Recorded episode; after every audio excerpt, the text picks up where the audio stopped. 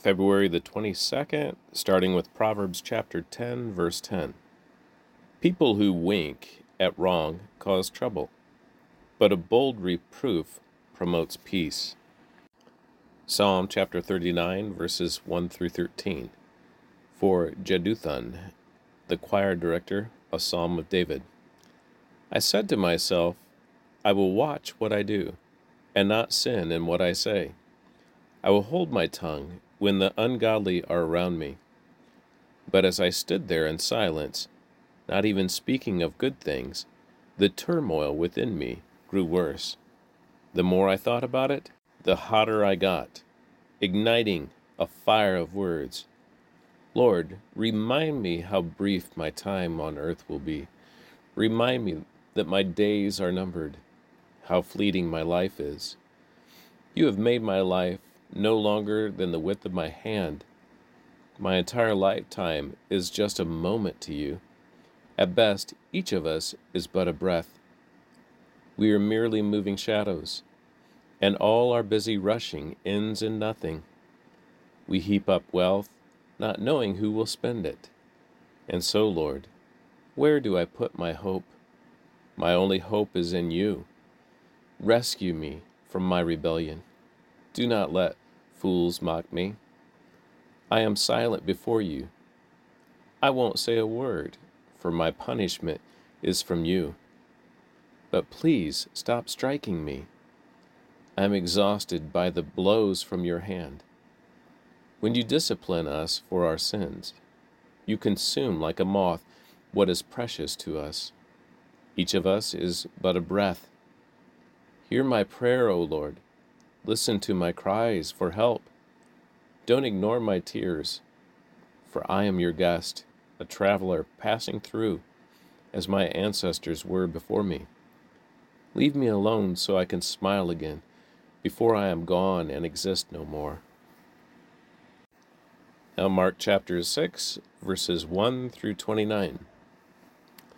Jesus left that part of the country and returned with his disciples to Nazareth, his hometown. The next Sabbath he began teaching in the synagogue, and many who heard him were amazed. They asked, Where did he get all this wisdom and the power to perform such miracles?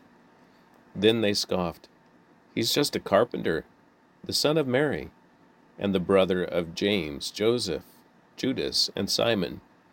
And his sisters live right here among us. They were deeply offended and refused to believe in him. Then Jesus told them, A prophet is honored everywhere except in his own hometown, and among his relatives and his own family. And because of their unbelief, he couldn't do any miracles among them except to place his hands on a few sick people and heal them. And he was amazed at their unbelief. Then Jesus went from village to village, teaching the people. And he called his twelve disciples together and began sending them out, two by two, giving them authority to cast out evil spirits. He told them to take nothing for their journey except a walking stick, no food, no traveler's bag, no money. He allowed them to wear sandals, but not to take a change of clothes. Wherever you go, he said, stay in the same house until you leave town. But if any place refuses to welcome you or listen to you, Shake its dust from your feet as you leave to show that you have abandoned those people to their fate. So the disciples went out, telling everyone they met to repent of their sins and turn to God. And they cast out many demons and healed many sick people, anointing them with oil, with olive oil. Herod Antipas, the king, soon heard about Jesus, because everyone was talking about him. Some were saying, This must be John the Baptist, raised from the dead. That is why he can do such miracles. Others said, He's the prophet Elijah. Still others said, He's a prophet like the other great prophets of the past. When Herod heard about Jesus, he said, John, the man I beheaded, has come back from the dead. For Herod has sent soldiers to arrest and imprison John as a favor to Herodias she had been his brother Philip's wife, but Herod had married her. John had been telling Herod, It is against God's law for you to marry your brother's wife. So Herodias bore a grudge against John and wanted to kill him. But without Herod's approval, she was powerless, for Herod respected John, and knowing that he was a good and holy man, he protected him. Herod was greatly disturbed whenever he talked with John, but even so, he liked to listen to him. Herodias's chance finally came on Herod's birthday. He gave a party for his high government officials, army officers, and the leading citizens of Galilee. Then his daughter, also named Herodias, came in and performed a dance that greatly pleased Herod and his guests. Ask me for anything you like, the king said to the girl, and I will give it to you. He even vowed, I will give you whatever you ask, up to half my kingdom. She went out and asked her mother, What should I ask for? Her mother told her, Ask for the head of John the Baptist.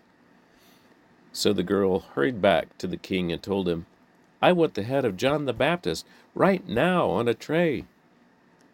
Then the king deeply regretted what he had said, but because of the vows he had made in front of his guests, he couldn't refuse her.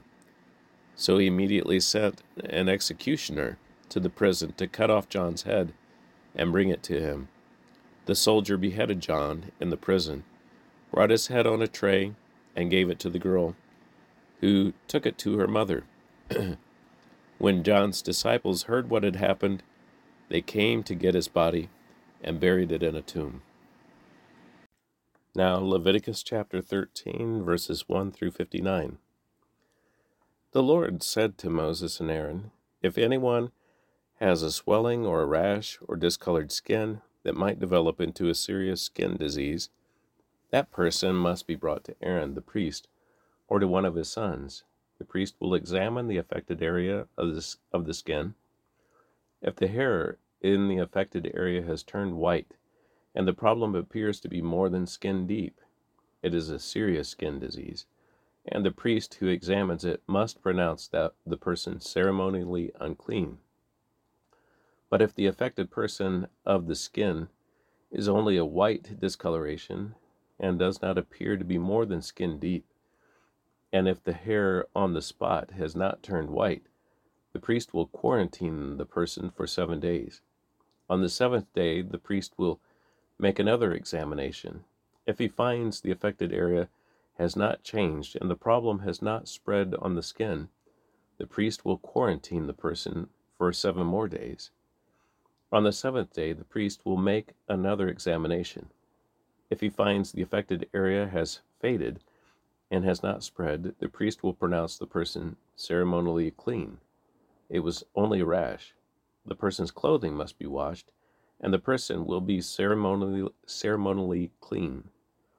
But if the rash continues to spread after the person has been examined by the priest and has been pronounced clean, the infected person must return to be examined again. If the priest finds that the rash has spread, he must pronounce the person ceremonially unclean, for it is indeed a skin rash, a skin disease. Anyone who develops a serious skin disease must go to the priest for an examination. If the priest finds a white swelling on the skin, and some hair on the spot has turned white, and there is an open sore in the affected area, it is a chronic skin disease and the priest must pronounce the person ceremonially unclean. In such cases, the person need not be quarantined, for it is obvious that the skin disease is defiled, the skin is defiled by the disease. Now, suppose the disease had spread all over the person's skin, covering the body from head to foot.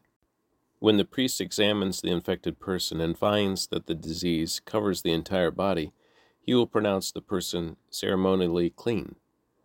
Since the skin has turned completely white, the person is clean. But if any open sores appear, the infected person will be pronounced ceremonially unclean. The priest must make this pronouncement as soon as he sees an open sore, since open sores indicate the presence of a skin disease. However, if the open sores heal and turn white like the rest of the skin, the person must return to the priest for another examination. If the affected area areas have indeed turned white, the priest will then announce the person ceremonially clean by declaring, You are clean. If anyone has a boil on the skin that has started to heal, but a white swelling or a reddish white spot develops in its place, that person must go to the priest to be examined. If the priest examines it and finds it to be more than skin deep, and if the hair in the affected area has turned white, the priest must announce the person ceremonially unclean. The boil has become a serious skin disease. But if the priest finds no white hair on the affected area, and the problem appears to be no more than skin deep, and has faded, the priest must quarantine the person for seven days. If during that time the affected area spreads on the skin, the priest must pronounce the person ceremonially unclean, because it is a serious disease. But if the area grows no larger and does not spread, it is merely the scar from the boil, and the priest will pronounce the person ceremonially clean. If anyone has suffered a burn on the skin, and the burned area changes color, becoming either reddish white or shiny white, the priest must examine it. If he finds that the hair in the affected area has turned white and the problem appears to be more than skin deep, a skin disease has broken out in the burn. The priest must then pronounce the person ceremonially unclean, for it is clearly a serious skin disease. But if the priest finds no white hair on the affected area, and the problem appears to be no more than skin deep, and has faded, the priest must quarantine the infected person for seven days. On the seventh day, the priest must examine the person again. If the affected area has spread on the skin, the priest must pronounce that person ceremonially unclean, for it is clearly a serious skin disease. But if the affected area has not changed or spread on the skin and has faded, it is sim- simply a swelling from the burn. The priest will then pronounce the person ceremonially clean, for it is only the scar from the burn. If anyone, either a man or a woman, has a sore on the head or chin, the priest must examine it. If he finds it more than skin deep and has fine yellow hair on it, the priest must pronounce the person ceremonially unclean. It is a scabby sore of the head or chin. If the priest examines the scabby sore and finds that it is only skin deep, but there is no black hair on it, he must quarantine the person for seven days. On the seventh day, the priest must examine the sore again. If he finds that the scabby sore has not spread, and there is no yellow hair on it, and it appears to be only skin deep, the person must shave off all hair except the hair on the affected area. Then the priest must quarantine the person for another seven days. On the seventh day, he will examine the sore again. If it has not spread and appears to be no more than skin deep, the priest will pronounce the person ceremonially clean. The person's clothing must be washed, and the person will be ceremonially clean. But if the scabby sore begins to spread after the person is pronounced clean, the priest must do another examination. if he finds the sore has spread, the priest does not need to look for yellow hair. The infected person is ceremonially unclean. But if the color of the scabby sore does not change, and black hair has grown on it, it, it has healed.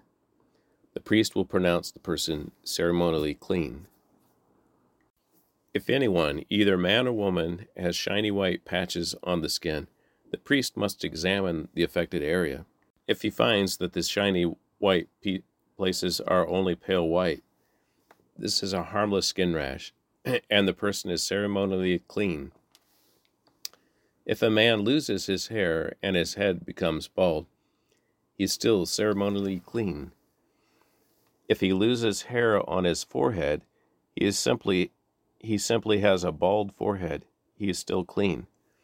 However, if a reddish white sore appears on the bald area, on top of his head, or on his forehead, this is a skin disease. The priest must examine him. And if he finds swelling around the red, reddish white sore any, anywhere on the man's head, and it looks like a skin disease, the man is indeed infected with the skin disease and is unclean. The priest must pronounce him ceremonially unclean because of the sore on his head. Those who suffer from a serious skin disease must tear their clothing and leave their, their hair uncombed. They must cover their mouth and call out, Unclean! Unclean! As long as the serious disease lasts, they will be ceremonially unclean. They must live in isolation in their place outside the camp. Now, suppose mildew contaminates some woolen or linen clothing. Woolen or linen fabric, the hide of an animal or anything made of leather. If the contaminated area in the clothing, the animal hide, the fabric, or the leather article has turned greenish or reddish, it is contaminated with mildew and must be shown to the priest. After examining the affected spot, the priest will put the article in quarantine for seven days. On the seventh day, the priest must inspect it again.